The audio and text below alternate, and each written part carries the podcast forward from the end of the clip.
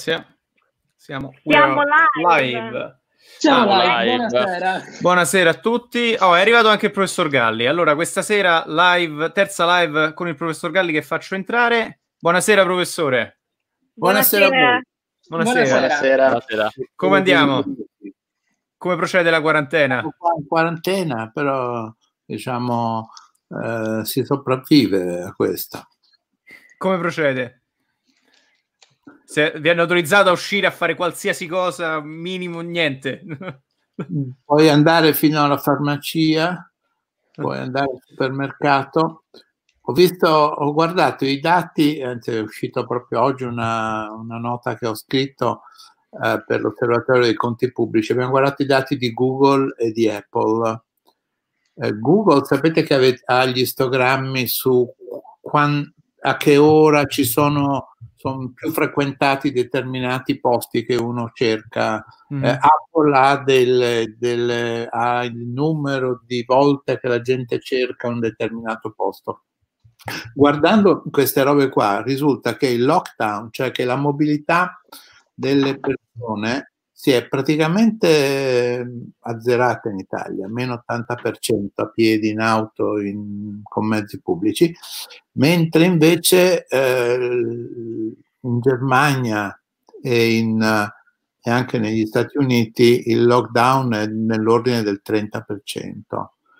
E la cosa più eh, diciamo inquietante anche è che, è che il, ehm, la mobilità verso i luoghi di lavoro in Italia è scesa del 60 e rotti per cento e anche in Spagna, in Germania è scesa del meno del 30%. Quindi eh, insomma eh, l'Italia sta messa Maluccio. Beh, maluccio. eh, leggevo adesso che ehm, proprio ora stavo leggendo che le previsioni della Bank of England per quanto riguarda il Regno Unito, fra l'altro credo sia stato rilanciato, non so se dal Fina- Financial Times e dal Sole 24 Ore, non sono sicuro perché ho letto un sacco di articoli oggi pomeriggio, adesso mi, sono- mi sto confondendo, ma mi dicono che le, le previsioni della Bank of England per il Regno Unito sono catastrofiche, probabilmente la, pezio- la peggiore recessione in un secolo, se non in vari secoli addirittura.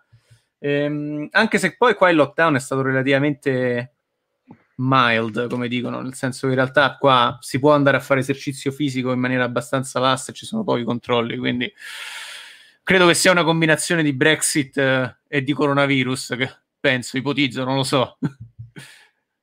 Comunque io No, sulla base dei dati che ho visto io, diciamo, ha una, un lockdown intermedio fra quello molto duro d'Italia e Spagna e quello invece molto mild della Germania. Però certo, diciamo, ehm, poi tra l'altro tutti ragionano in un'ottica nazionale quando decidono le chiusure.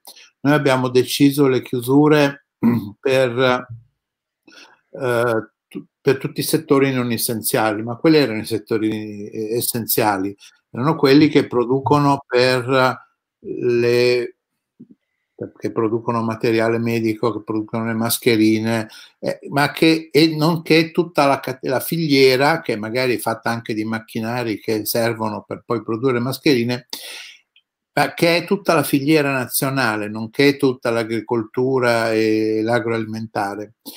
Con questo noi abbiamo bloccato il 63% secondo le nostre stime delle esportazioni, perché quelle che sono esportazioni non vanno dentro le filiere nazionali. Se tutti fanno questa roba qui a livello mondiale, i paesi che sono molto, che dipendono molto dalle esportazioni naturalmente hanno un problema aggiuntivo. Comunque anche l'Italia diciamo, scenderà secondo le previsioni ufficiali del 9%, quindi è la peggiore recessione da che si ricordi.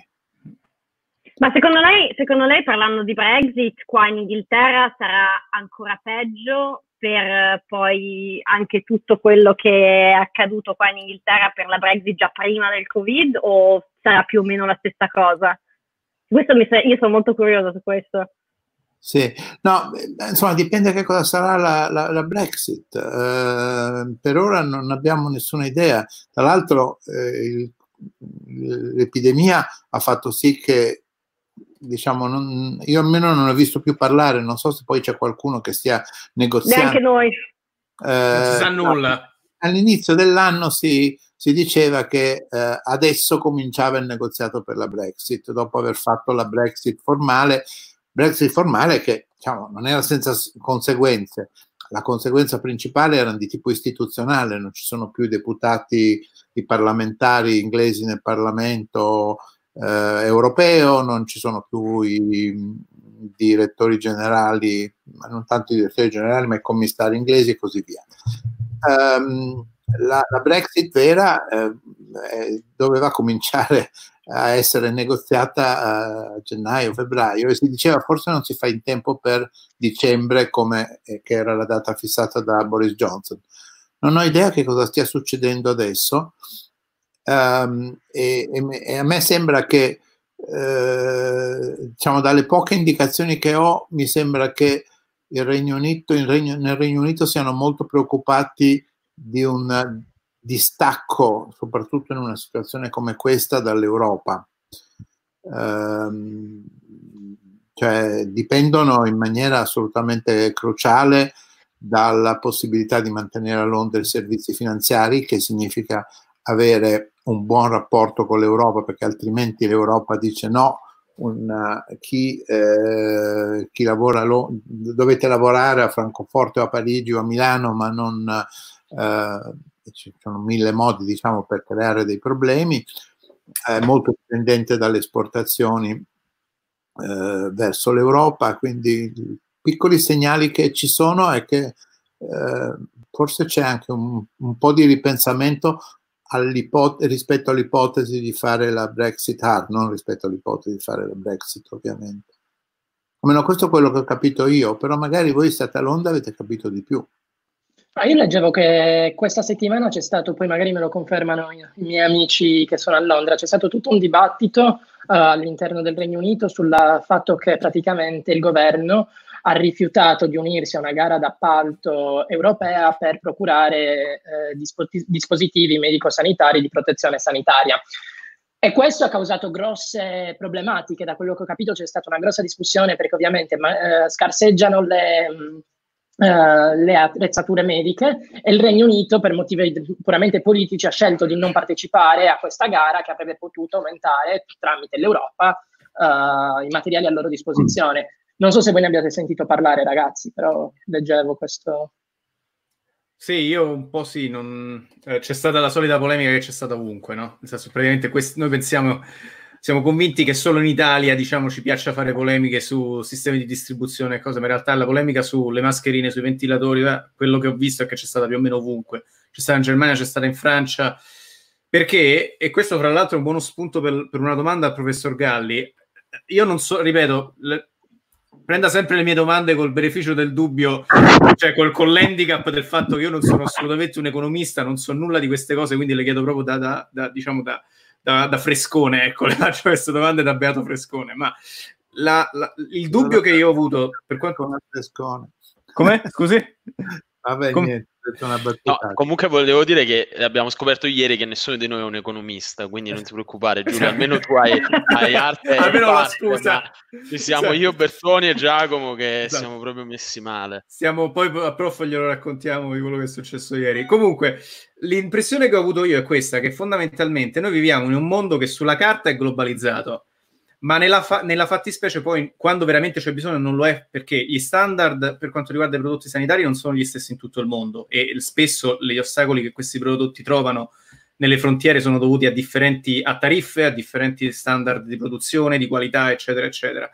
Ci sono tutta una serie di ehm, diciamo, regolazioni autarchiche da paese a paese che ostacolano la distribuzione di questi, di questi prodotti e soprattutto a livello dell'Unione Europea siamo una federazione debole, nel senso che non siamo una federazione in realtà, cioè siamo una federazione che è omogenea solo sulla carta e quindi questo mi sembra sia stato il principale problema, cioè che è un mondo globalizzato ma per finta, in realtà è ancora un mondo abbastanza sovranista, forse un po' troppo.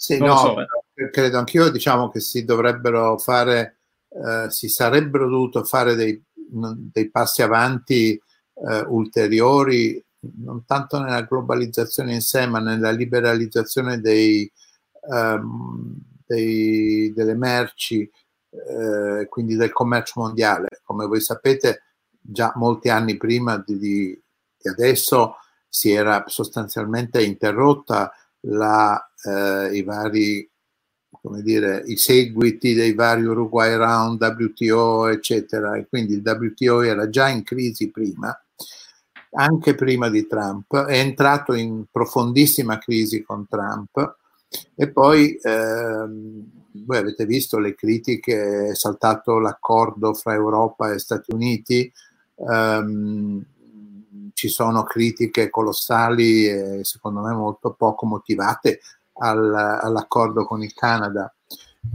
Um, eh, è saltato un analogo, un analogo, accordo fra gli Stati Uniti e i paesi asiatici al netto della Cina, che sarebbe stato invece utilissimo per gli Stati Uniti anche per mettere pressione politica sulla Cina.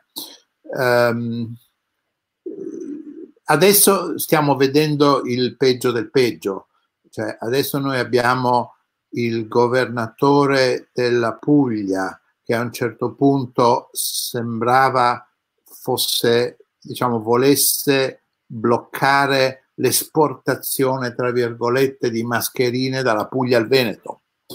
Allora, io mi auguro che non si torni ai dazi comunali come c'erano eh, molti, alcuni secoli fa, eh, però certo questo è un mondo in cui le pulsioni ehm, eh, protezionistiche eh, sono molto forti. Eh, alcune cose onestamente le dobbiamo ripensare. Non è stata una buona idea quella di fare outsourcing di tutta la produzione di materiali medici, a cominciare dalle mascherine, i camici in, in, in Cina. Uh, la risposta però secondo me non è dire eh, bloccare la globalizzazione, ma è diversificare le fonti, dire un po' di mascherine le, le, si producono in Cina, un po' le si producono da qua in Vietnam, un po' in, in Brasile, in maniera tale che eh, non dipendi da una sola nazione. Ma professore, secondo lei quindi, eh, eh, solo velocemente per attaccarmi proprio eh, su questa domanda della globalizzazione, secondo lei questa crisi ha fatto uscire allora um, questo problema, diciamo, che siamo troppo dipendenti su, um, diciamo, dei supply chain all'estero, perché mi pare che la stessa polemica sia anche nata in America, ad esempio, che sono troppo dipendenti sulla Cina. Sì, diciamo, eh, a me non sembra che i cinesi abbiano bloccato eh, le loro eh, esportazioni, grazie al cielo. Eh, di mascherine e altri materiali medici che loro producevano, per cui non c'è stato veramente un grosso problema su questo. Però certo che se noi avessimo avuto una produzione di materiali, di, di, di respiratori, di altri materiali medici in Italia, forse sarebbe stato più facile chiedere a queste imprese di aumentare la produzione molto rapidamente per soddisfare il fabbisogno nazionale. Questo è il ragionamento che eh, fanno in molti e che secondo me ha una, una base ragionevole. Ehm, dopodiché sì, effettivamente c'è il rischio che c'era il rischio che a un certo punto qualcuno in Cina dicesse ma perché dobbiamo esportare le mascherine in Italia secondo come dire degli equilibri geopolitici un pochettino questo rischio c'era ma questo, questo vuol dire che dobbiamo stare un pochettino attenti dal punto di vista eh, come dire di come facciamo la globalizzazione hm? eh, però dobbiamo eh, su alcuni punti dovremo fare attenzione tra l'altro diciamo, tutto quello che riguarda non solo eh, diciamo, eh, la supply chain per, per gli ospedali e per, eh, e per, i medici, ma per esempio la supply chain per la sicurezza, per la difesa, eh, su queste cose, eh, la cyber security, eccetera, su queste cose bisogna sicuramente fare attenzione.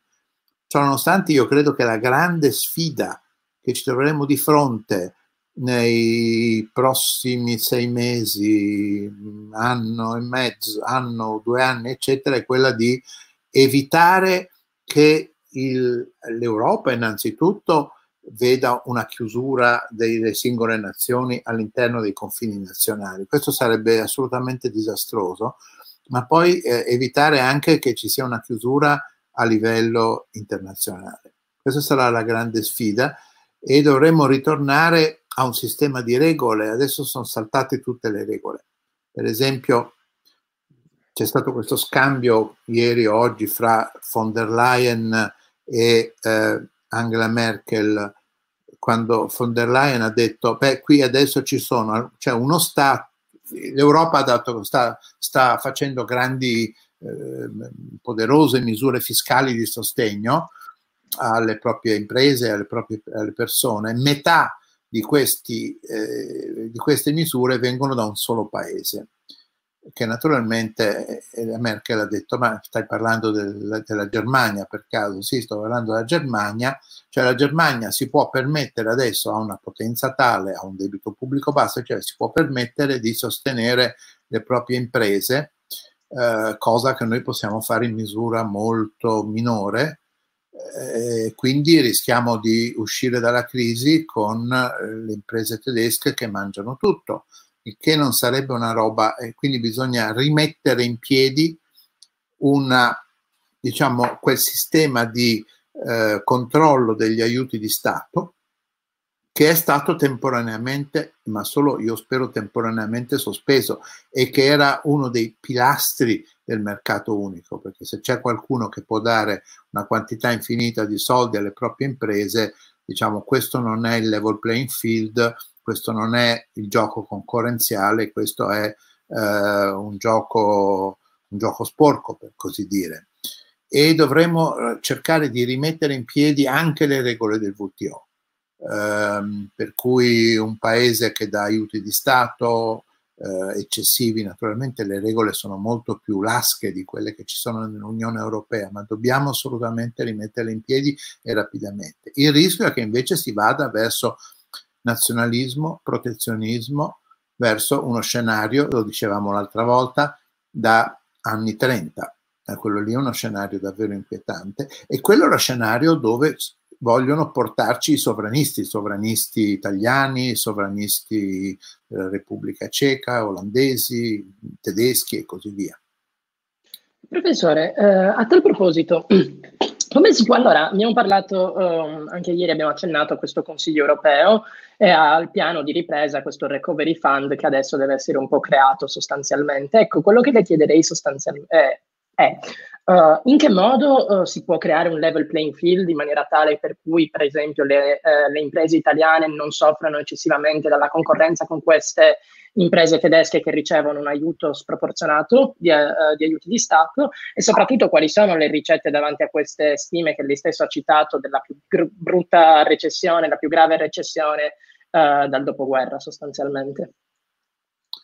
Ah, io credo che non, diciamo, io ho mi sono battuto in tutti questi anni nelle varie sedi in cui sono stato per quella che Ciampi una volta chiamava cultura della stabilità.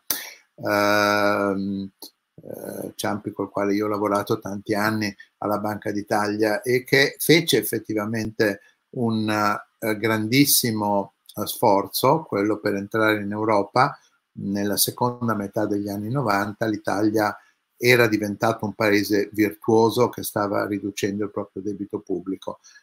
Mi, credo che noi avremmo dovuto farlo fino adesso, eh, mi sono battuto per questo, però adesso non abbiamo alternative rispetto a quello di fare dei grossi aumenti del debito pubblico, cioè questo è il momento di fare debito, è anche il momento di prendere a prestito uh, dalle generazioni future, non c'è dubbio. Uh, un guaio così credo che capiti ogni 100 anni, 200 anni, non lo so, uh, e quindi si giustifica di prendere a prestito dalle future generazioni.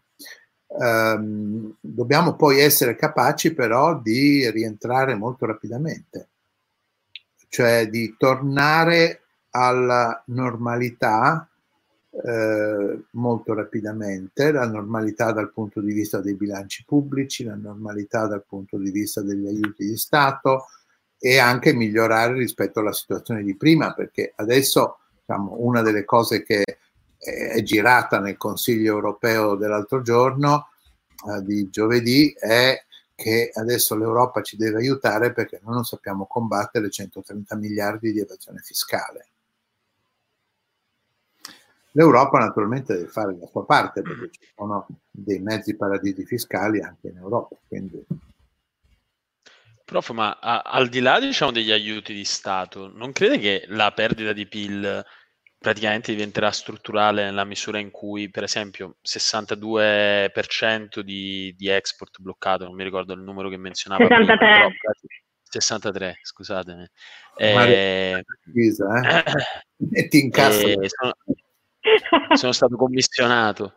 E... Sei, stato boldrinato. esatto. E, no, quindi praticamente cioè, ci troviamo in un sistema competitivo dove se io faccio parte appunto di una value chain e tendenzialmente non posso più produrre qualcosa per un'azienda turca, l'azienda turca tendenzialmente deve trovare un altro supplier probabilmente, no? Quindi in questo periodo di lockdown l'avrà trovato un altro supplier e, e quando io riapro non è detto che l'azienda turca sia disposta a voler comunque comprare da me. Eh, la domanda è quanto, diciamo, vabbè, non, non, ha la sfera magica, ma quanto crede che, che poi questo sia eh, strutturale e ehm, se, cioè, quali possono essere le ricette praticamente per le aziende italiane di non, non perdere praticamente mercato in maniera strutturale anche quando ci sarà la riapertura? Ma insomma, adesso non c'è altra soluzione se non quella di eh, dare gli aiuti che si stanno dando per la liquidità. Eh, adesso, diciamo, piano messo in piedi dal governo italiano per sostenere la liquidità delle imprese è un piano effettivamente molto grosso. Um, io ho qualche dubbio che nel primo provvedimento, quello di marzo, ci fossero davvero 350 miliardi, però in quello, nel provvedimento che non è quello di aprile, ma che è stato fatto all'inizio di aprile e che, chiama, che è il diciamo, il decreto per la liquidità, lì ci sono effettivamente, e ci sono scritti nero su bianco, 400 miliardi, che non, che non è poco. Um, ho anche l'impressione che a un certo punto ci dovremmo porre, anzi ci dovremmo porre molto rapidamente, qualcuno se lo sta già ponendo, il problema dell'equity, cioè le imprese hanno bisogno non possono uscire da questa crisi con una montagna di debiti, perché adesso tutta questa liquidità che da, viene dalla BCE, lo Stato gli mette la garanzia, questi qui sono prestiti che le banche fanno alle imprese. Um, come ripagheranno le imprese questi prestiti? E quindi a un certo punto si tratterà di pensare anche a qualche cosa che ha, diciamo, nell'ordine dei trasferimenti a fondo perduto, Ecco un'altra cosa alla quale io sono sempre stato violentemente contrario. Eh, le imprese devono reggersi sui, sulle loro gambe, devono essere competitive nel mercato, ma in questo caso mi sembra molto difficile. Um, dovremo pensare a delle trasformazioni di quello che adesso è il debito in equity, che è un'operazione che spesso le banche fanno, um, ma qui dovrà essere fatto in maniera massiccia e ahimè con l'aiuto dello Stato. Credo che non ci siano alternative e condivido con lei che c'è effettivamente il rischio che le ferite di questa crisi abbiano un'isteresi lunga. Quello, quel...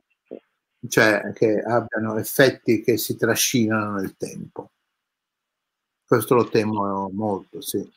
Solo una piccola cosa su questo, anche perché in un sistema chiaramente dominato da PMI, cioè, due problemi. Il primo, ok, strutturalmente sono più deboli, e il secondo, anche la conversione a equity è molto più complessa.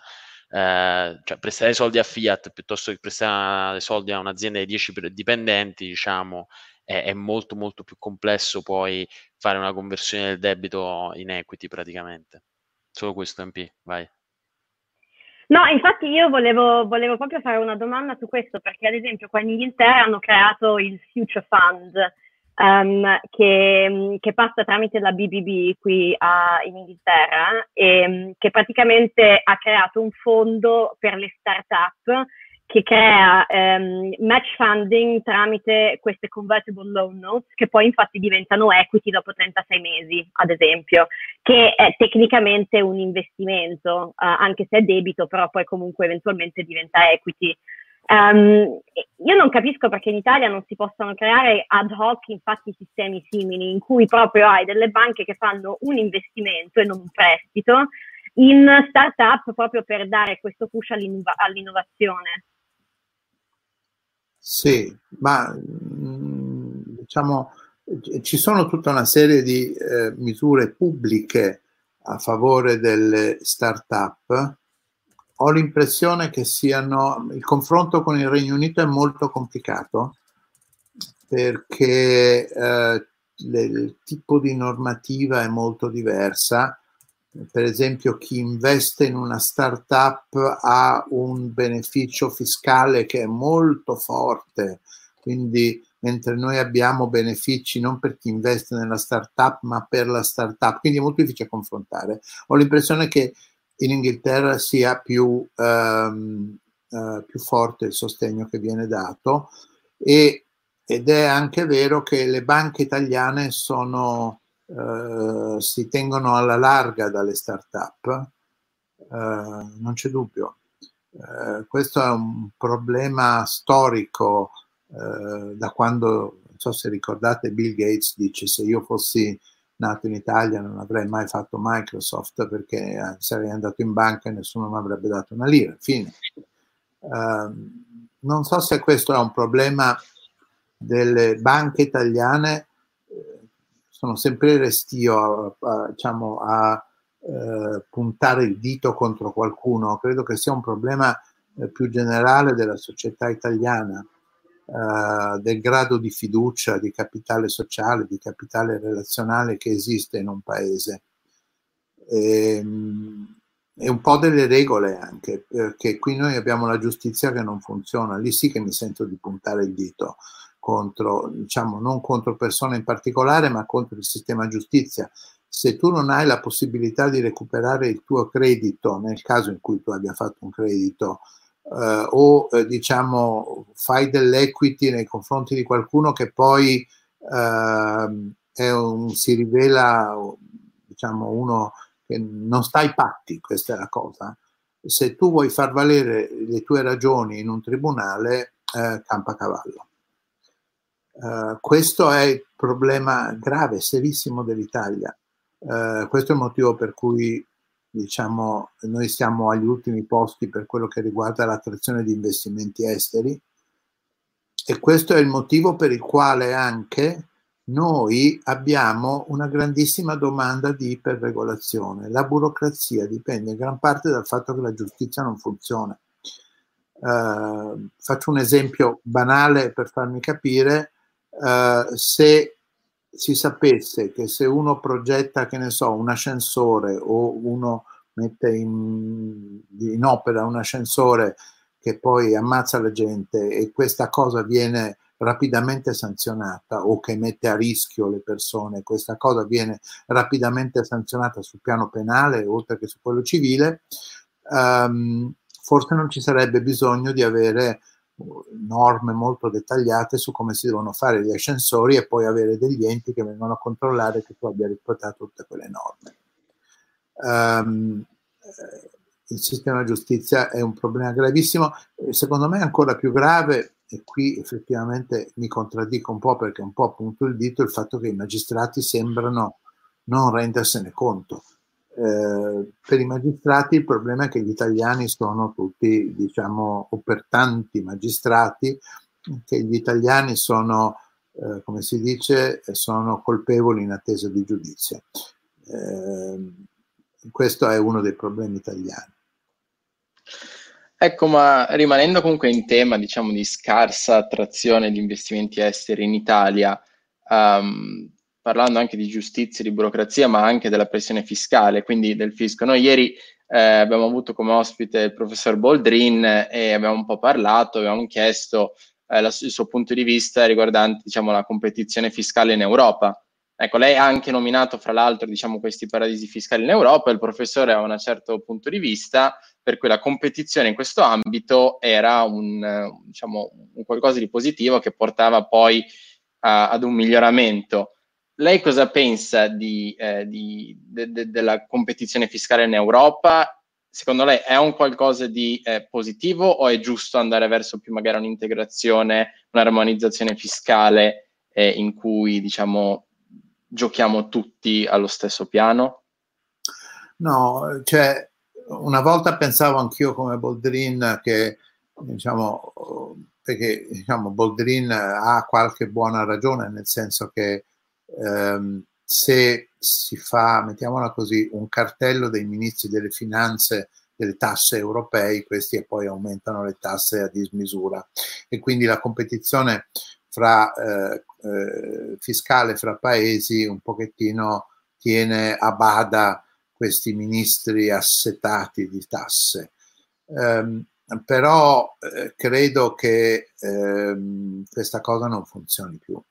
Cioè non possiamo più accettare che ci siano paesi, il problema è quello che per paesi molto piccoli eh, il vantaggio di avere una tassazione molto bassa sulle imprese è più che compensato dal fatto di attrarre imprese dal, o capitali dall'estero. Questa cosa non vale per un paese grande o medio grande, quindi non vale per un paese come l'Italia.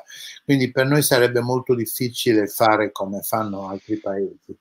E questa cosa qui è una distorsione, così come è una distorsione eh, gli aiuti di Stato, cioè non possiamo essere eh, dire assolutamente no agli aiuti di Stato, cosa che io ritengo sia giusto fare, eh, e al tempo stesso non considerare aiuti di Stato eh, situazioni come quelle che ci sono in alcuni paesi europei eh, dal lato fiscale. Quello secondo me è un aiuto di Stato. Infatti l'Unione Europea non ha poteri in materia di eh, fisco, perché quella lì è una materia che è ancora degli stati nazionali, quindi si delibera all'unanimità sulle questioni fiscali, ha poteri in, maniera, in materia di aiuti di Stato, infatti ha sanzionato l'Irlanda per le condizioni di favore che ha dato ad Apple. Um,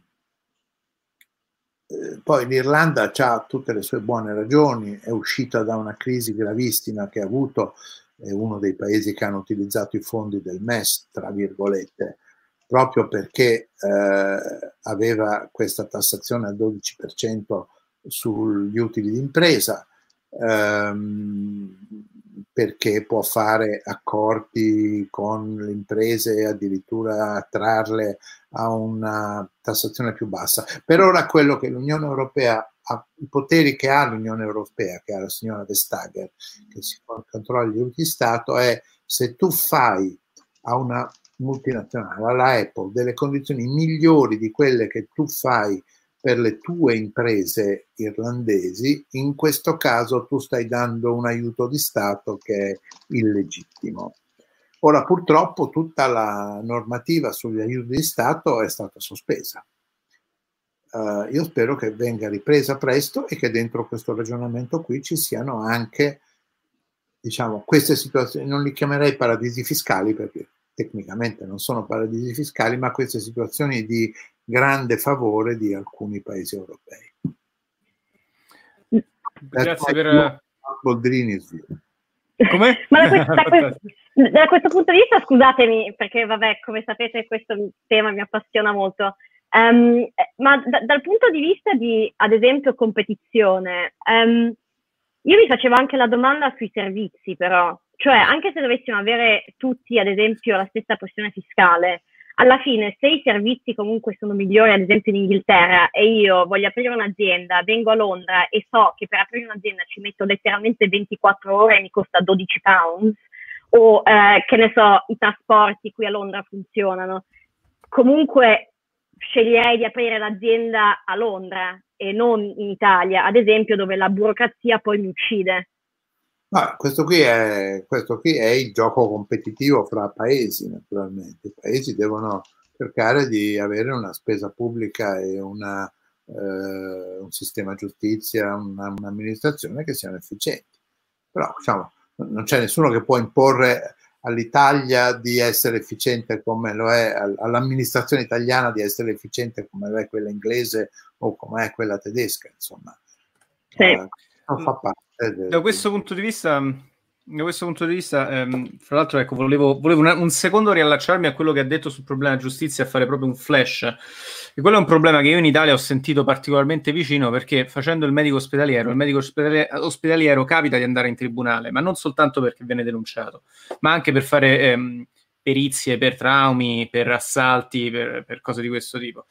Ehm, e devo dire che appunto io ho avuto paura tanto a lavorare in Italia, nel senso in Italia non mi sentivo tutelato affatto e uno dei motivi per cui non siamo tutelati è perché non ci sono in realtà, cioè si è in balia del pubblico ministero di turno, fondamentalmente. Questa è una cosa di cui i giudici non sembrano rendersi conto. Oggi proprio, faccio un esempio per far capire, ho avuto una discussione con un utente del nostro gruppo di discussione che diceva riaprire tutto, riaprire tutto, e diceva queste due cose meravigliose. I medici tendono spesso a sbagliare, ehm, ma devono fare il più possibile per salvare una vita umana ma la decisione di riaprire tutto deve essere dei politici, i medici possono dare solo un consulto tecnico. Ecco, questa cosa in realtà stride da morire perché se si riapre tutto, il politico che riapre tutto deve avere la responsabilità pubblica di dire riapriamo tutto, ma se arrivano 10 malati in arresto respiratorio in ospedale, noi abbiamo un solo ventilatore e 9 muoiono. E poi la, des- la decisione è a carico del medico. Cioè non credo che questa cosa venga capita bene. In Italia però poi la responsabilità ultima è del poveraccio che sta in trincea, che si vede arrivare questa, questa valanga di persone che stanno male, lavora in condizioni terribili e poi ma- al magistrato però di questa cosa inf- importa diciamo fino a un certo punto. Comunque, ehm, adesso stavo divagando, volevo prendere un paio di domande dal pubblico per lei, prof. Allora, innanzitutto un, un commento di un utente che le farà piacere. Roberto Guarnida ci dice: eh, Da Giampaolo Galli mi farei spiegare anche le istruzioni del pelapatate. Ecco, questa, questa, diciamo, abbiamo diversi utenti che, che, che, ci mandano commenti così sulle, sulle live con lei. Poi il ragioniere chiede: ehm, il futuro prossimo, questo era per, penso che riguardasse eh, il costo del lavoro e le supply chain il futuro prossimo non potrebbe eh, vedere l'introduzione di industrie roboti- robotizzate nas- nazionali o al massimo europee in modo che si battano i costi di lavoro elevati in Europa? Non so se questa, se questa è, è, uno scenario, cioè chiedono se, se, se eh, diciamo, l'automatizzazione fondamentalmente, da quello che, capis- che, capisco io, può aiutare diciamo, ad abbattere i costi del lavoro e, le catene di, e diciamo, facilitare le catene di distribuzione. Questa è la mia interpretazione della domanda.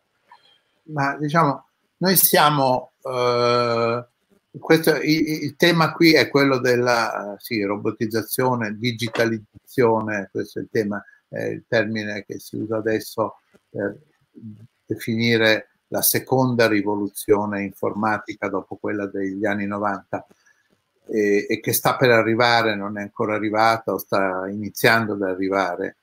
Um, io non lo so se fare dei campioni europei di questa roba qua, preferisco dei campioni europei rispetto a dei campioni italiani, francesi e tedeschi, um, ma diciamo secondo me c'è un problema a monte che è più rilevante di tutti, le nostre imprese, tutte le imprese europee, ma le, le nostre in particolare, devono uh, entrare nella rivoluzione digitale, non ci sono ancora entrate eh, ci sono eh, dei dati, se voi guardate sull'osservatorio dei conti pubblici c'è un, uno scritto al quale ho collaborato sulla digitalizzazione in Italia e eh, l'Italia sta al ventitreesimo, ventiquattresimo, ventiduesimo posto in Europa per digitalizzazione e non è solo un'arretratezza della pubblica amministrazione, anzi per certi versi la pubblica amministrazione sta leggermente più avanti del privato prendendo la lettera, diciamo, queste classifiche, eh, c'è un problema di scarso utilizzo eh, degli strumenti digitali da parte del pubblico in generale, anche da parte dei giovani, sicuramente da parte delle scuole, ma anche da parte delle imprese. Um, questo crea, diciamo, la paura è l'opposto di quella che ha rappresentato il nostro ascoltatore. La paura che la gente ha è che questo crei disoccupazione di massa, naturalmente. Uh, la mia impressione è che noi siamo una società che invecchia, eh, avremo un buco colossale perché ci saranno pochi giovani che lavorano, poche persone in età di lavoro e tantissimi anziani e a questa cosa si può rimediare in due modi. Uno aprendo all'immigrazione, ma vediamo che ci sono vincoli politici, diciamo al di là delle idee di questo o quell'altro partito a fare immigrazione di massa, e l'altro quello di fare un colossale aumento di produttività, per cui quei pochi giovani che, che cioè, per poche persone in età di lavoro che ci saranno riusciranno a mantenere i pensionati. E qui la digitalizzazione svolge un ruolo cruciale. Tra l'altro è cruciale riprendere la crescita economica che in gran parte diciamo, coincide con la digitalizzazione, con questa nuova rivoluzione industriale, anche ai fini di fare il Green Deal, la rivoluzione verde, eh, senza la quale temo che il pianeta stia nei guai, forse ci sta comunque, ma in ogni caso ci, dobbiamo fare quello che eh, la Commissione, almeno quello che la Commissione europea eh, ha deciso. Quindi secondo me dobbiamo eh, puntare moltissimo sulla digitalizzazione e purtroppo uno scopre guardando i dati comparativi della Commissione europea sono estremamente dettagliati e sono fatti estremamente bene su centinaia e centinaia di dimensioni diverse eh, quanti PC ci sono, quanti smartphone, quanto vengono utilizzati, per cosa vengono utilizzati, quali, quanti e quali procedure pubbliche possono essere portate a termine senza mai andare ad uno sportello, eccetera, eccetera, eccetera. E purtroppo anche su questa dimensione l'Italia naturalmente è in ritardo. Ma, eh, ecco, secondo lei, scusi se posso, voglio Parlando di digitalizzazione, parlando di Green Deal, che sono comunque dei programmi chiave poi dell'Unione Europea, almeno prima della, uh, della, della pandemia e della crisi economica che ne deriva, secondo lei effettivamente sarà possibile sostenere in maniera ambiziosa, così come prima questa, dello scoppio di questa pandemia, um, il fatto che i paesi vadano verso una rivoluzione verde, verso una rivoluzione industriale digitale, oppure secondo lei non sarà possibile, con, dato che adesso le risorse devono essere incanalate verso questa ripresa, verso questo recovery? Beh, un, un, un, diciamo, le posizioni ufficiali e anche molti economisti, a dire la verità, tendono a negare che ci sia un conflitto tra queste due cose. Io personalmente, ma tendo ad essere un pochettino una minoranza, penso che purtroppo un qualche conflitto fra queste due cose ci sia. Eh, faccio un esempio, ehm, i sussidi ambientalmente dannosi sono ancora più 20 miliardi, 15 miliardi, 20 miliardi, forse di più.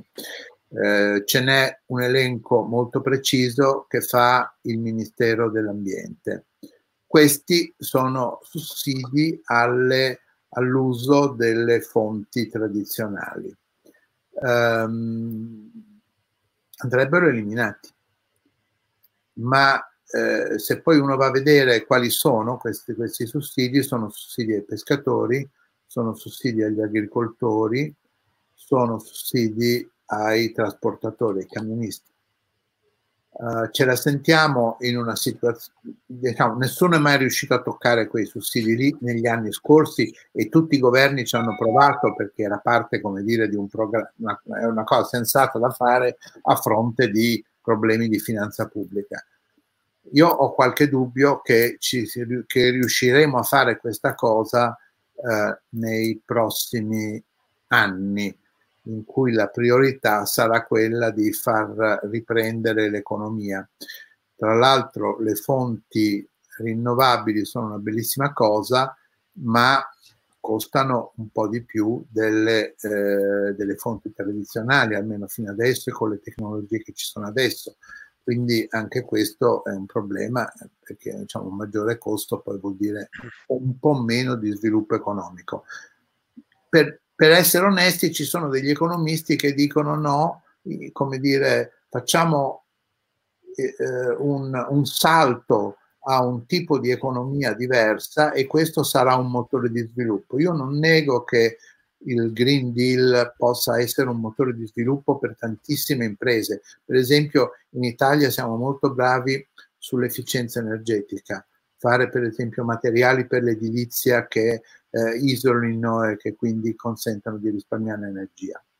Um, però credo che eh, dal punto di vista eh, complessivo, se, ah, per esempio, diciamo, pigliamo il programma von der Leyen prima della, ehm, della pandemia, era quello di dare, fare un enorme investimento sul Green Deal, che però comportava nel bilancio europeo che nulla cambiava nella classificazione del bilancio europeo, per cui la politica agricola rimaneva la politica agricola, la politica regionale rimaneva la politica regionale e queste sono le due grandi voci del bilancio di spesa del bilancio europeo. Però si diceva un tot, un terzo, metà della politica agricola, un tot della politica de, di aiuti alle regioni in ritardo di sviluppo deve essere dato sotto forma verde.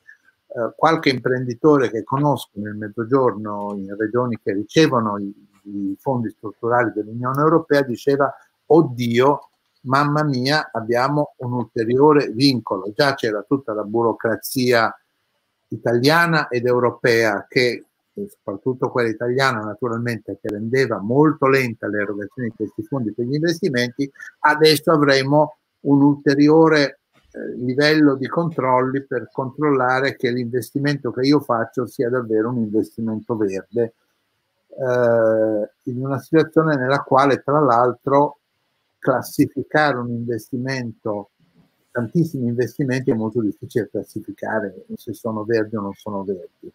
E eh, quindi c'è bisogno di qualcuno che sia molto, eh, come dire, aguzzo nel capire che cosa sta facendo un imprenditore, ma questo qua a Guzzo probabilmente non c'è, quindi finisce per essere una, un ulteriore vincolo di tipo burocratico. Eh, ciò nonostante io credo che il Green Deal vada fatto diciamo, per il problema di sostenibilità del pianeta e nella speranza che poi qualcun altro, in particolare Stati Uniti e Cina, ci seguano, altrimenti serve niente. Prof, eh, tornando al punto che faceva prima sull'immigrazione, no? Quindi l'importanza in un paese che invecchia di avere praticamente un inflow di giovani da un'altra geografia. Un punto che mi sono sempre chiesto in Italia, e diciamo anche noi eh, cinque ne siamo un po' la dimostrazione, visto che lavoriamo tutti e cinque all'estero, ehm, il problema chiaramente è giovanile, quella che viene chiamata fuga dei cervelli, e ehm, la sensazione è un po' che a livello di emigrazione abbiamo un'emigrazione di alto livello, quindi praticamente quello, cioè skill, high skilled labor o come lo vogliamo chiamare, e io dopo, puntata, io dopo, le puntate di ieri sera non ne sarei più così sicuro per quanto riguarda noi certo, 5, poi non certo. lo so. Eh. Certo, no, ma infatti non Così dicono alcuni. No, alcuni no, no, diciamo che siamo cervelli in fuga, diciamo che il cervello è in fuga. Esatto, cioè. esatto no, no, non parlavo assolutamente di me, io uh, sulla testa ho solo i capelli, dentro niente, però dico in generale comunque ho tanti amici che stanno fuori e eh, hanno studiato in Italia, quindi l'Italia ha investito risorse su di loro, praticamente poi vanno a lavorare all'estero. Dall'altro lato, a livello di immigrazione, tendenzialmente, anche se alcuni degli immigrati che arrivano in Italia sono in qualche modo skilled, poi per barriere linguistiche, eh, differenze di certificazioni, di adeguamento delle certificazioni che ci sono in alcuni paesi rispetto all'Italia, praticamente arrivano e fanno qualsiasi tipo di lavoro e quindi vanno ancora di più a, a disincentivare automa- automatizzazione in alcuni settori dove praticamente non si ha l'incentivo a investire in efficienza e produttività, ma semplicemente ad avere uh, lavoro più, più, economico a prezzo più basso e quindi si crea un gap, no? praticamente, dove perdiamo del, del capitale umano uh, con uh, skill, con abilità e ne importiamo praticamente un capitale che non utilizziamo per attività di skill come crede si possa risolvere questo problema? Perché a me sembra uno dei grandi problemi dell'approccio all'immigrazione eh, in Italia e all'emigrazione. Diciamo, eh, questo qui è, un pro- è, diciamo, è, un, è una faccia della medaglia del problema della mancata crescita italiana. Eh, L'Italia è un paese che non produce PIL, che non cresce, abbiamo eh, il PIL per abitante, l'anno scorso avevamo il PIL per abitante di vent'anni fa, ehm, quindi non abbiamo avuto un peggioramento nella distribuzione del reddito, la distribuzione del reddito è rimasta più o meno lo stesso, è leggermente peggiorata se uno guarda alcuni indicatori, ma di pochissimo. Quello che è successo è che eh, con la crisi del 2009 e poi doppia crisi del 2011 siamo andati tutti sotto e poi non siamo riusciti a riprenderci, quindi siamo molto sotto il livello del 2007, cioè quello prima della crisi. E, e questo fa sì che ehm, non essendoci sviluppo in Italia, essendocene molto poco, ehm, questo diciamo, fa sì che alla fine le persone migliori vadano, vadano all'estero. Um,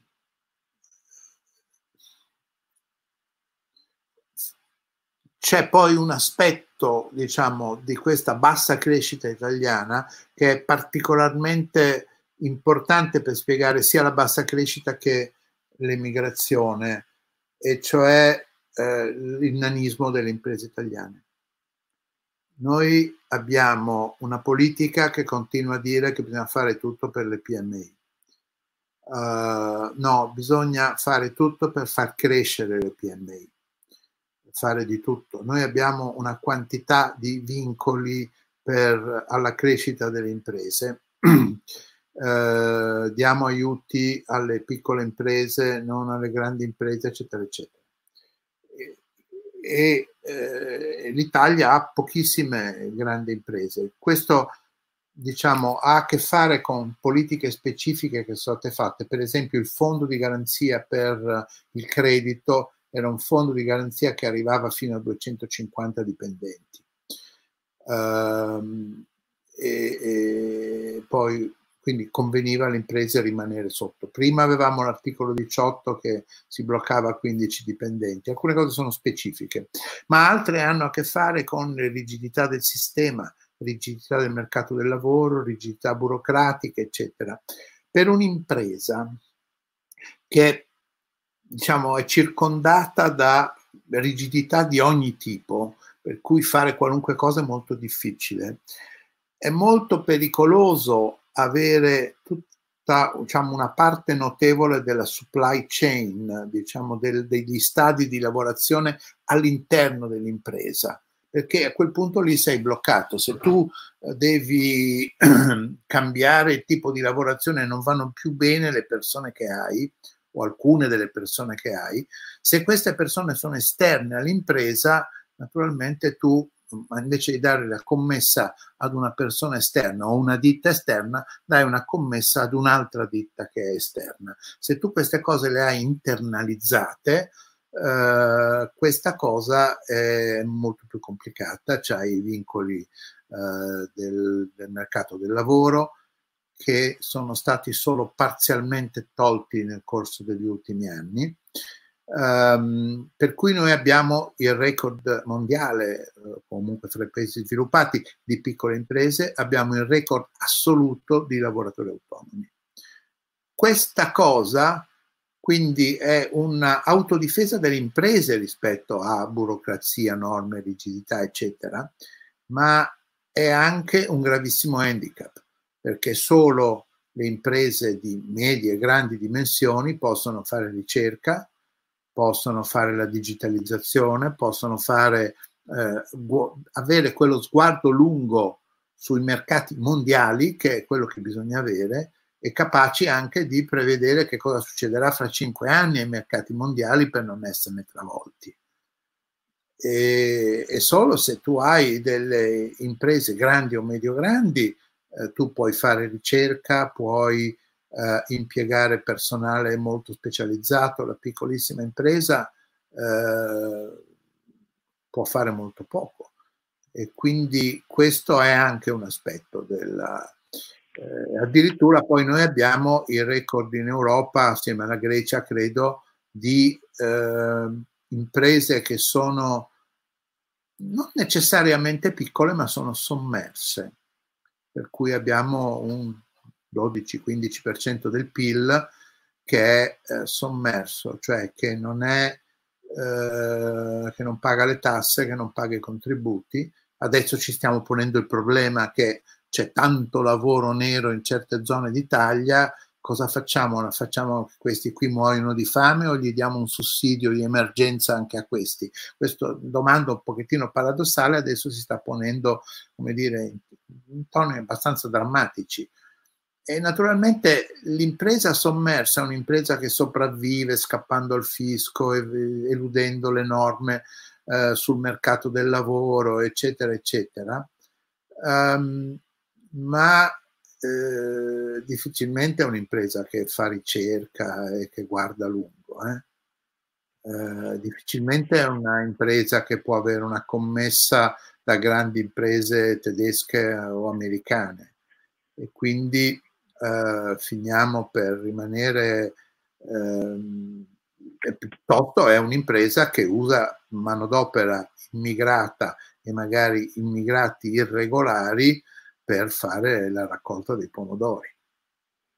Infatti io avrei, avrei, avrei, due domande su questo. Um, leggevo nel, nel, libro di, di Carlo Cottarelli, um, I sette peccati dell'economia italiana, parlava un po' di questo punto perché parlava dell'evasione fiscale anche a livello delle, delle, piccole, piccole imprese, cioè con 15 lavoratori o meno e diceva sì. che tante di queste imprese riescono a sopravvivere anche solo tramite l'evasione fiscale.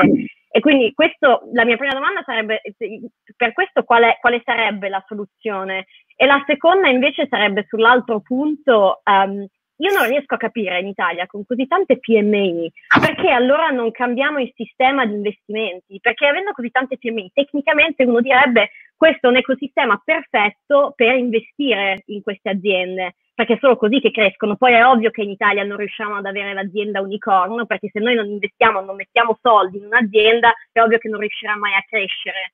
Quindi anche questo io, io non me lo riesco a spiegare. Ma eh,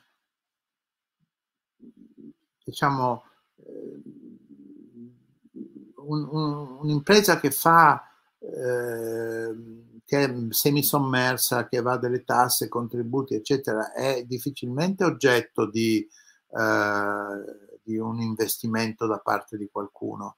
Io investo se sono uno che ha soldi, Uh, gli angels, uh, quelli che mettono soldi nelle start-up, eccetera, eccetera, sono persone che hanno soldi ma che vogliono delle imprese che siano trasparenti, eh? che, perché eh, cosa fai? Metti soldi in un'impresa che non sai che, che bilanci ha.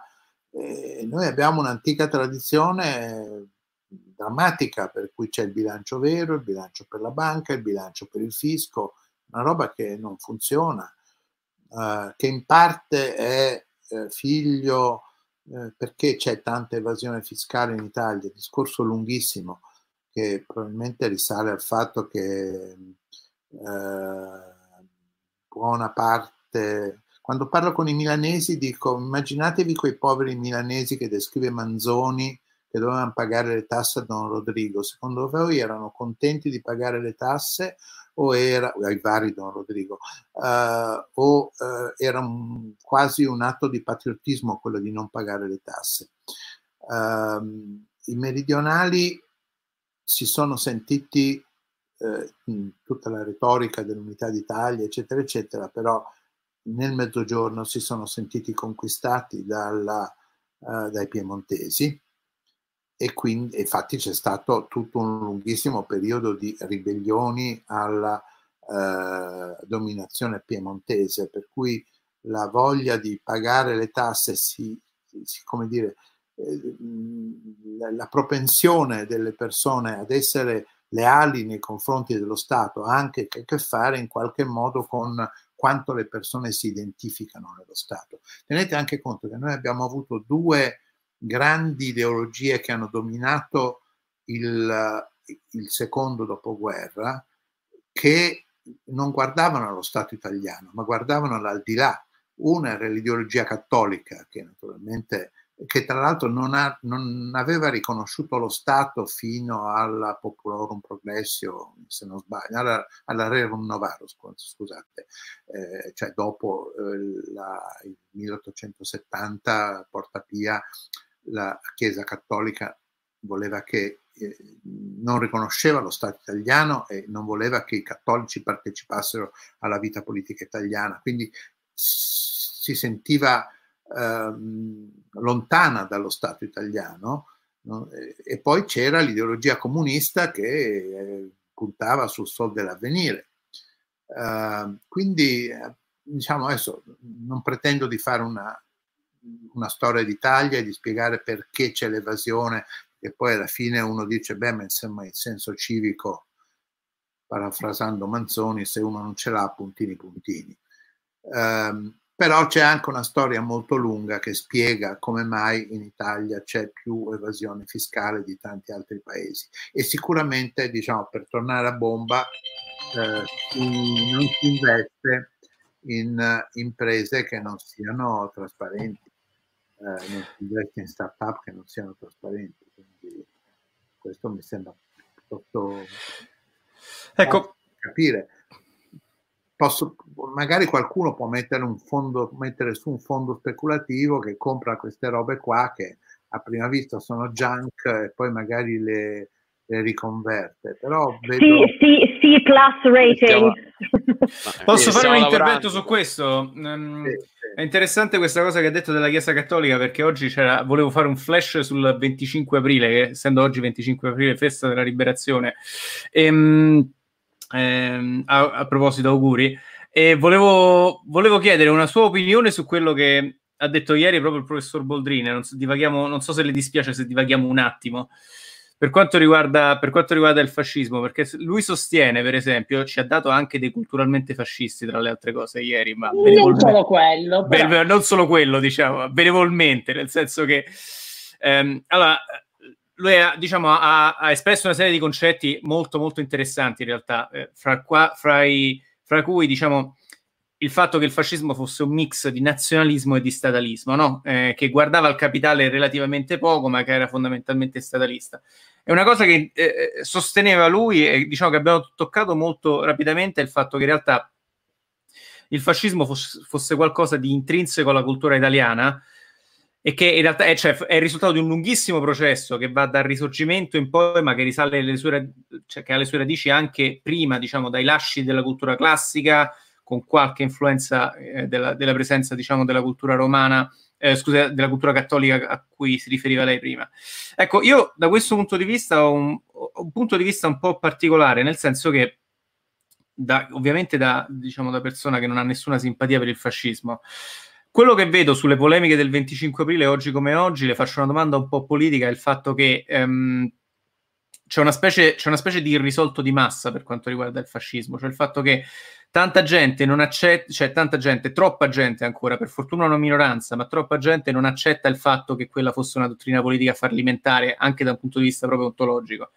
Ehm, e, le, doma- e le domandavo, per esempio, secondo lei, secondo lei dal punto di vista ehm, sociale, se il fascismo non rispondesse però a certe esigenze della, de, diciamo che la popolazione poteva avere all'epoca o che alcuni purtroppo hanno ancora adesso, penso per esempio all'ordine, penso all'efficienza, penso al fatto che, che il fascismo si fa portatore di queste, di queste, diciamo, di queste esigenze, che forse, forse sono ancora purtroppo, sfortunatamente, ehm, eh, diciamo, aff- gestite e affrontate molto male in molti settori della, cultu- del, della società italiana.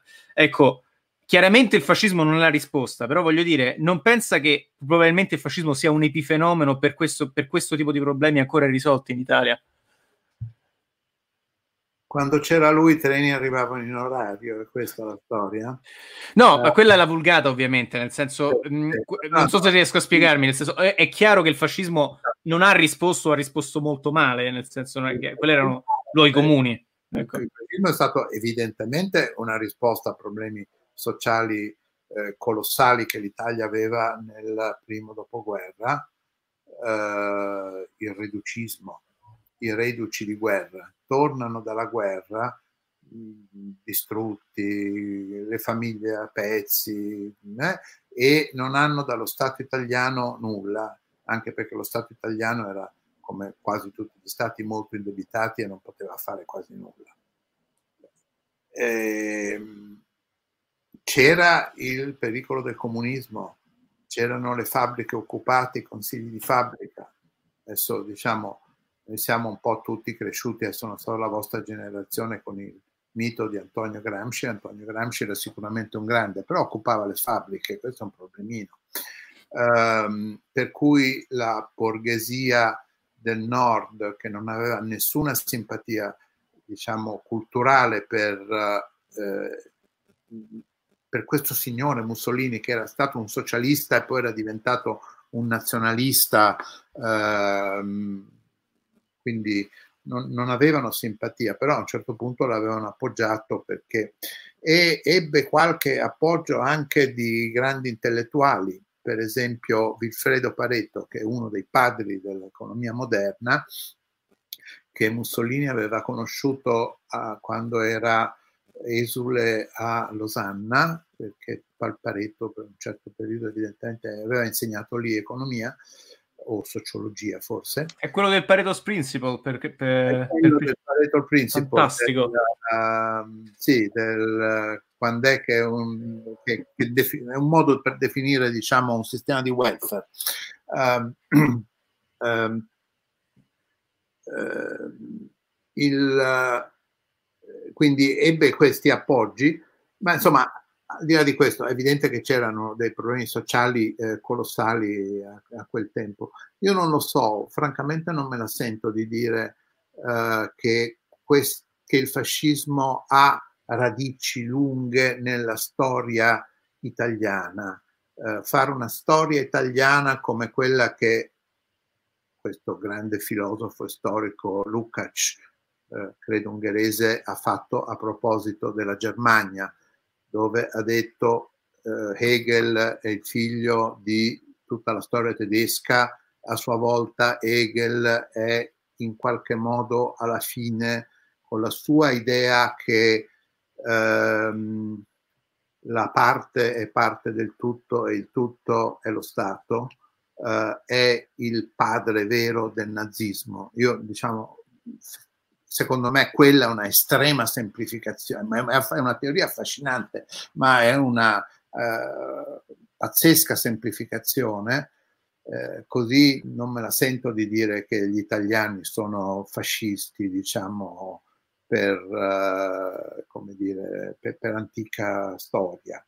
Quello che è vero è che il 25 aprile è incredibilmente ancora una data divisiva c'è una parte della politica italiana, una parte degli italiani che non si riconoscono nel 25 aprile, nella liberazione, nei valori della uh, repubblicani, della Costituzione, della democrazia repubblicana e che continuano a dire che in fondo lui aveva fatto delle cose buone, aveva, uh, aveva bonificato le paludi, pontine e quant'altro.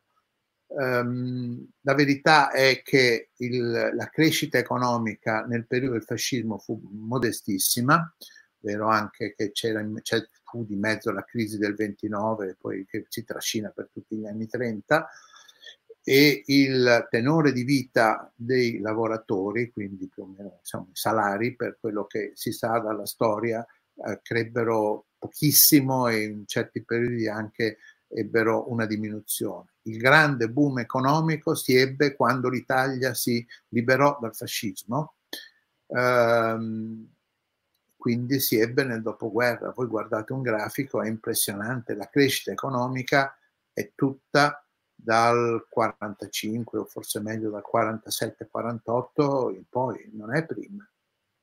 Um, da questo punto di vista comunque è vero, c'è una cosa che è vera, cioè che l'Italia non ha fatto completamente i conti con la propria storia. Eh, lo ha fatto meno di quanto non l'abbiano fatto, forse con, diciamo, per motivi anche facilmente comprensibili, di quanto non abbia fatto la classe dirigente eh, politica, economica, l'elite eh, tedesca. Quelli hanno fatto i conti con la loro storia, li hanno fatti molto seriamente. Noi accusiamo i tedeschi di essere nazisti, vediamo sui social un sacco di gente che accusa i tedeschi di essere nazisti, dopodiché gli ricordi ma conquistava l'Italia. um, io ho dovuto fare a uno che mi diceva ma tu sei nazista perché sostieni una roba che in qualche modo sembrava eh, avere qualche simpatia per, per, per, la signora Merkel, tra l'altro, che ha fatto un discorso grandioso l'altro giorno al Bundestag eh, di sostegno all'Europa, eh, ho dovuto raccontare, ma guarda che mia madre quando ci furono le leggi razziali, fu espulsa dalla scuola perché ebrea e ha dovuto correre per scappare per mezza Europa per non finire nei campi di, concentra- di concentramento. Ti ricordi quale governo? Era il governo italiano che fece quella roba lì. Eh? Eh, insomma, c'è un sacco di gente che i conti con la storia non li ha fatti e sembra che noi fossimo sempre stati nelle guerre dalla parte giusta. Io, io, infatti questo me lo ricorderò sempre perché come piccola storia quando sono venuta in Inghilterra a 15 anni a, a, a scuola, il mio professore di storia ci ha detto giochiamo alla seconda guerra mondiale e essendo l'unica italiana in classe mi ha detto allora Maria Paola tu stai a sinistra per la prima parte della lezione e poi però devi cambiare, devi andare a destra. Sì, sì. E un'altra, un'altra, cosa volevo dire, ma secondo lei non, il picco economico che, che viene diciamo, dopo, dopo, la seconda guerra mondiale, in generale anche dopo una guerra, non viene anche dall'innovazione comunque che porta a una guerra? Mm, non credo, cioè alcune cose sì è vero, eh, ma credo che questa cosa sia vera eh, negli Stati Uniti, ci sono stati notevolissimi eh, progressi scientifici basta pensare diciamo, come erano gli aeroplani prima e dopo la seconda guerra mondiale, c'è stato un enorme sviluppo della tecnologia aeronautica, ehm, per non dire della bomba atomica, diciamo, del, del sì, esatto. che poi ha avuto anche delle ricadute civili. Credo in Italia e anche in Germania questo sia molto soprattutto in Italia, penso che sia veramente molto poco vero. Cioè, noi siamo andati in guerra con gli 8 milioni di baionette che non esistevano ed è finita lì. Non mi pare che ci sia stata una grande riconversione dell'industria ehm, eh, diciamo eh, italiana e che abbia favorito l'industria italiana. Posso sbagliarmi su questo, tra l'altro le statistiche su quel periodo sono molto molto incerte, mentre lo sono molto meno quelle per gli Stati Uniti, così come sono molto incerte e praticamente inesistenti le statistiche sulla, uh, uh, sulla Germania. Uh, no, non credo che la guerra abbia l'effetto di far fare eh, salti, anzi credo che la guerra lasci ferite e come ci dicevamo l'altra volta, la cosa interessante è vedere come dopo la seconda guerra mondiale ci sia stata un'epoca di straordinario sviluppo, dopo la prima guerra mondiale, anche lì allora uno dice, beh c'è stata la prima guerra mondiale, grandi sviluppi della tecnologia, sì qualche sviluppo della tecnologia indubbiamente c'è stato, eh, però eh, poi non c'è stato un grande sviluppo non solo in Italia ma anche negli altri paesi e ehm, quindi insomma no, ho l'impressione che non siano le guerre la cosa che ci vuole per lo sviluppo. Forse stavo pensando principalmente al computer, magari tramite Turing.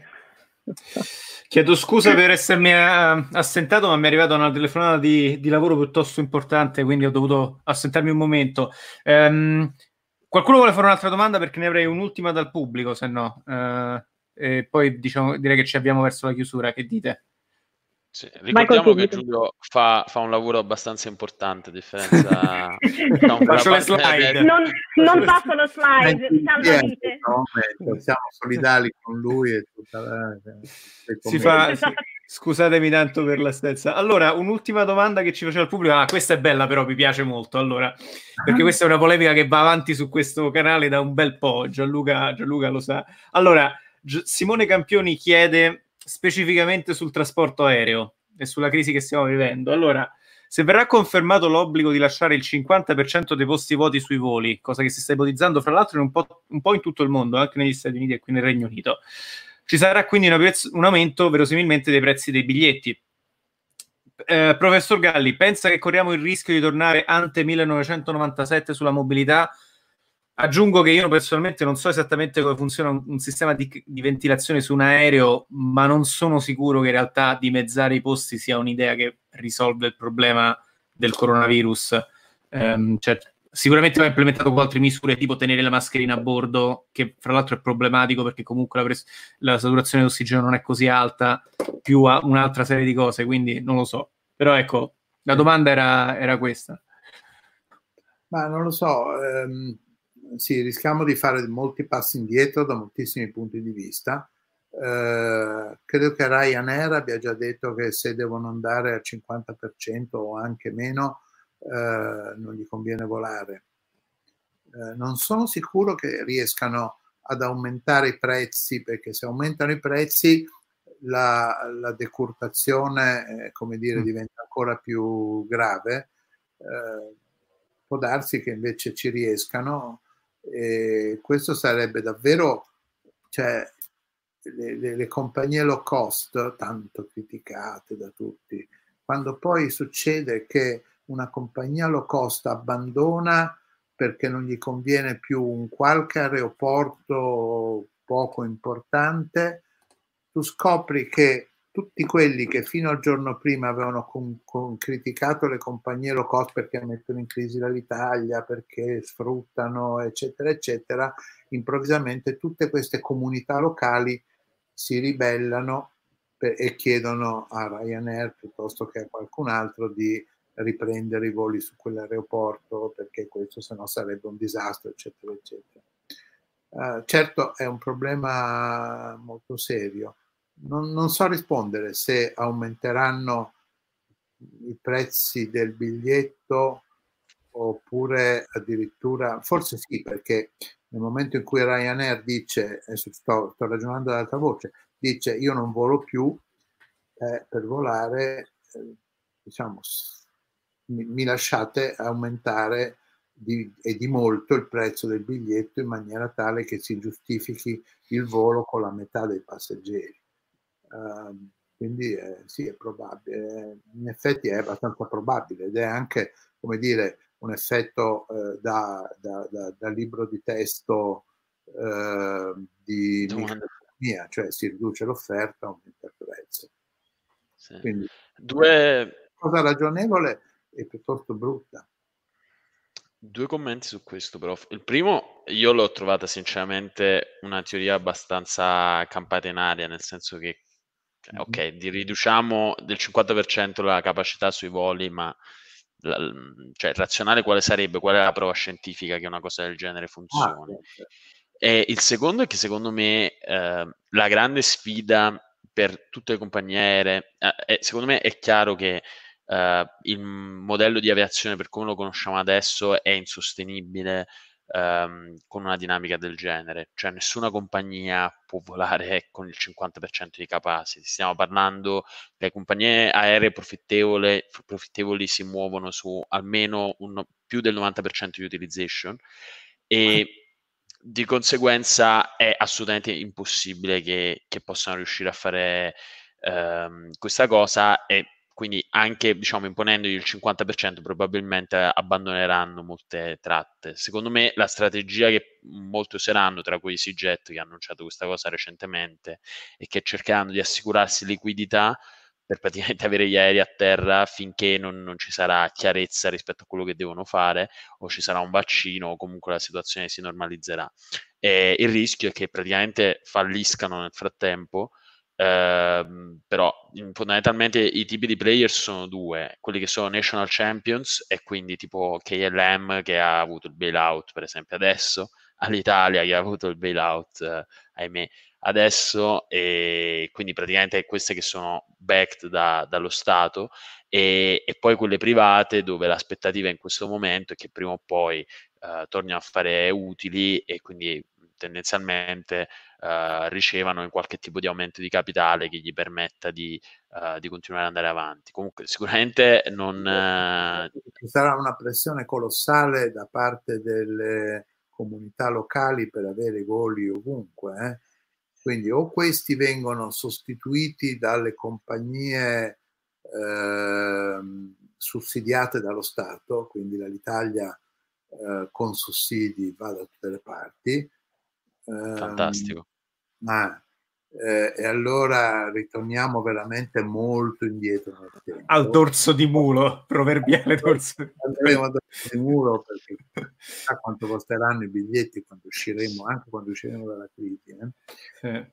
Per cui eh, insomma, immaginare che rimangano vuoti, riprende l'attività produttiva, la gente ricomincia a eh, fare viaggi di lavoro, a dove probabilmente anche non solo di lavoro, insomma è difficile immaginare che eh, gli aeroporti rimangano vuoti, salvo Roma e Milano. Queste domande ovviamente puramente perché vogliamo consigli per sapere dove investire. e anche quando, e anche no. quando comprare i biglietti, una volta a che punto comprare i biglietti? Investire cose, vabbè, no, non diamo consigli per gli acquisti. Ci dia consigli, per favore. e in più stai chiedendo una consulenza gratuita così. Io mi fido. La trappola del podcast. Ragazzi, io professor Galli comunque mi fido. Eh. Questo è il caso in cui quasi tutti gli economisti hanno sbagliato la previsione perché la cosa da fare naturalmente era quella di diversificare gli investimenti a livello mondiale. Qui purtroppo c'è stata una crisi che è mondiale e uno non può diversificare l'investimento comprando azioni su Marte dove non c'è la pandemia terra e questo è il limite fondamentale. Ma devo dire l'unica, l'unica azione che ho comprato che al momento sta andando ok sono i miei bond UK. Non so come mai. Ah sì, beh, per, forse che la Bank of England sta tenendo bassi i tassi di interesse. Sì, cioè, immagino, però comunque. Gilt, esatto. Sì. Tutto il resto comunque non, non commentiamo. per lei. Va Quindi... bene. Um, allora, noi direi che siamo in chiusura. Ringraziamo infinitamente il professor Galli. Se non abbiamo altre domande per la terza partecipazione alla nostra live, ovviamente lo rinvitiamo quando desidera ci ha fatto estremamente piacere. Non so se ha visto che, non so se è pratico con YouTube o se ci va mai, ma abbiamo creato una playlist solo per lei, una birra con l'economista.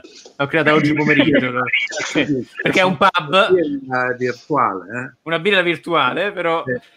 Essendo un pub abbiamo creato l'angolo dell'economista appunto in cui ci prendiamo una birra con l'economista e ci sono tutte le live che abbiamo fatto ah, con lei grazie la ringraziamo infinitamente e buona serata allora Grazie mille. Grazie, Grazie mille. Buona serata. Buona serata. Allora, ragazzi, sempre un piacere comunque. Sempre un sempre piacere, un piacere sì. Mamma mia. Poi, cioè, è incredibile come veramente qualsiasi domanda Galli abbia risposta. Sì. sì, sì. E, e, e poi quando ha detto Rerum Novarum, io ho detto vabbè basta. Vabbè ma, vabbè, ma Gianluca, tu comunque con le frasi in latino hai una fissa. Diciamo no, che latino inglese. Ma, ma, guarda che il discorso, oh, ma hai mai sentito qualcuno? Io, io, veramente sento delle teorie veramente innovative in questo podcast. Cioè, non avevo mai pensato, soprattutto il parallelismo con Manzoni e Don Rodrigo, va bene, ok? E, e, e poi ha spiegato perché c'è una cultura dell'evasione fiscale in Italia che è dovuta al fatto che praticamente le persone non si sentono cioè, collegate rispetto allo Stato per cui pagano le tasse, facendo due esempi pazzeschi.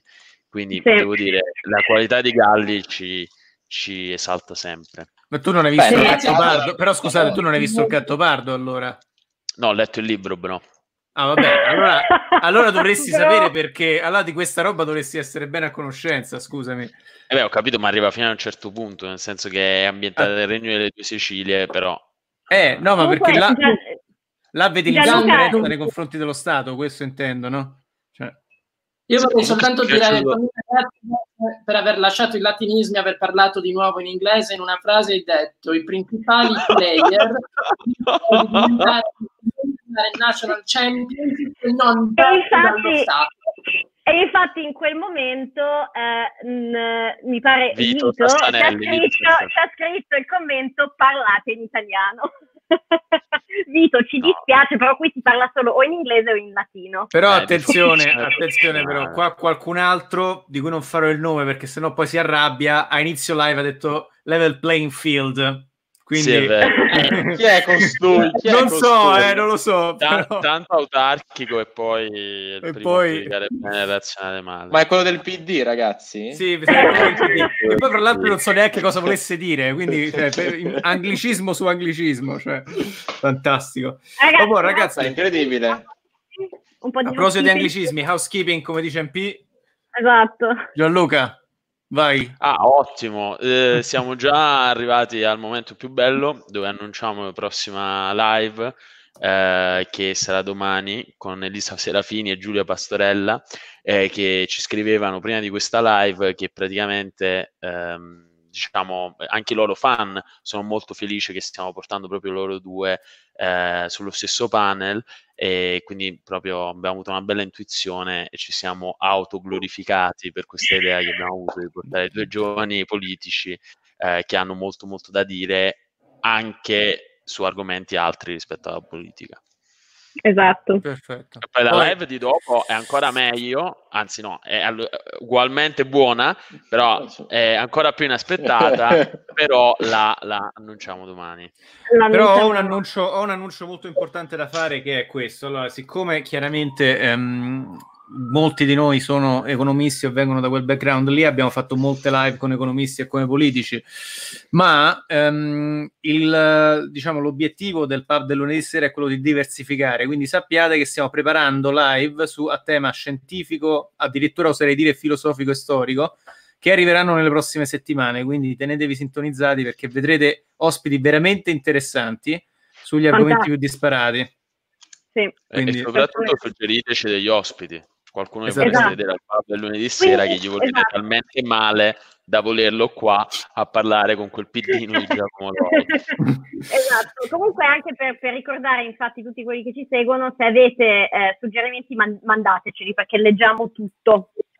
A proposito, scusate, eh, un'ultima cosa, perché ehm, c'è un ragazzo che sta chiedendo quali è- sono secondo voi le università migliori in Italia per quanto riguarda economia. Io a questo punto lascerei la Roma. parola.